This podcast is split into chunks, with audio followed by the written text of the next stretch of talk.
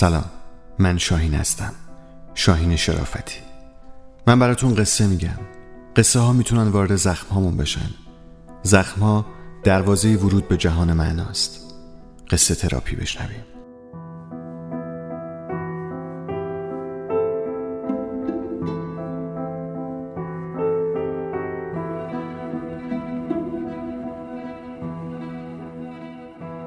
نجات غریق.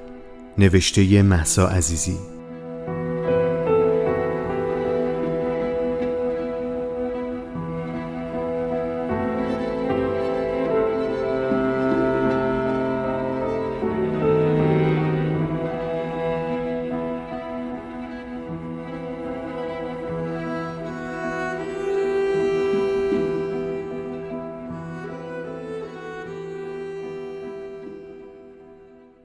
چند وقته پیش یه تجربه خاص داشتم.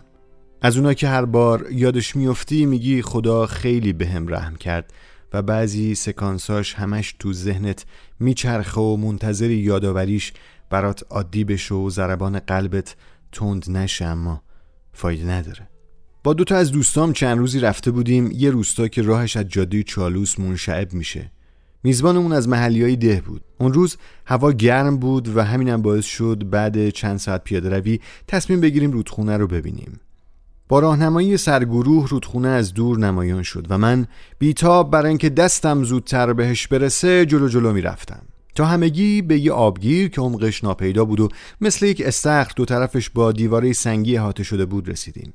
میزبان با تعجب گفت آب این هفته بیشتر شده صبح بارندگی بوده. نمی‌خواستم نفر اول توی آب بپرم و باز بشنوم که چرا ریسک می‌کنی و الو بل. منتظر شدم تا دوستم پرید و بعد از مدتی اومد روی سطح آب و شناکنان رفت کنار دیواره. من نفر بعدی بودم که با جیغ و دورخیز پریدم. آب یخ بود و رودخونه از زیر یه جریان عجیبی درست کرده بود. تا به لبه برسم و نفس تازه کنم صدای فرو رفتن یه نفر دیگه اومد. پرسیدم کی بود؟ و وقتی فهمیدم اون دوستی که شنا بلد نیست یخ کردم. داد زدم اون شنا بلد نیست و پریدم وسط گود.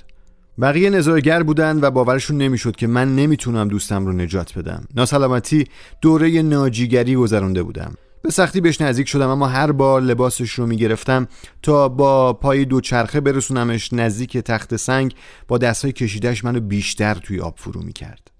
حتی وقت برای نفس گرفتن نداشتم. چقدر این کشمکش برای یه نفس هوایی بیشتر طول کشید؟ سی ثانیه پنج دقیقه نیم ساعت. زمان برای ما دوتا ایستاده بود. بدنم توی آب یخ لمس شده بود و لبام از سرما سیاه شده بود.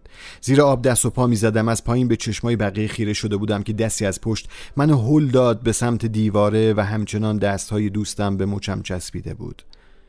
داد می زدم و کمک می خواستم که دیدم دوستی که اول از همه پریده بود توی آبگیر رفیقم رو گرفت.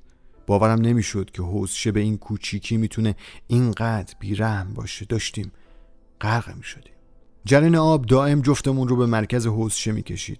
یاد حرف مربی ناجیگری افتادم که می‌گفت وقتی کسی در حال غرق شدن بی اختیار به همه کس و همه چیز چنگ میندازه و ممکنه حتی تو رو هم به خطر بندازه. اون موقع باورم نمی‌شد چطور مربیم با اون همه تبهر از نجات دادن غریقش وامونده. ناجیگری توی اون شرایط و فرار از دست و پای کسی که هر لحظه از ترس بهت هجوم میاره کار هر کسی نیست. همیشه به همون می‌گفت استخر با طبیعت فرق داره و ناجی بودن تو هر شرایطی ممکن نیست.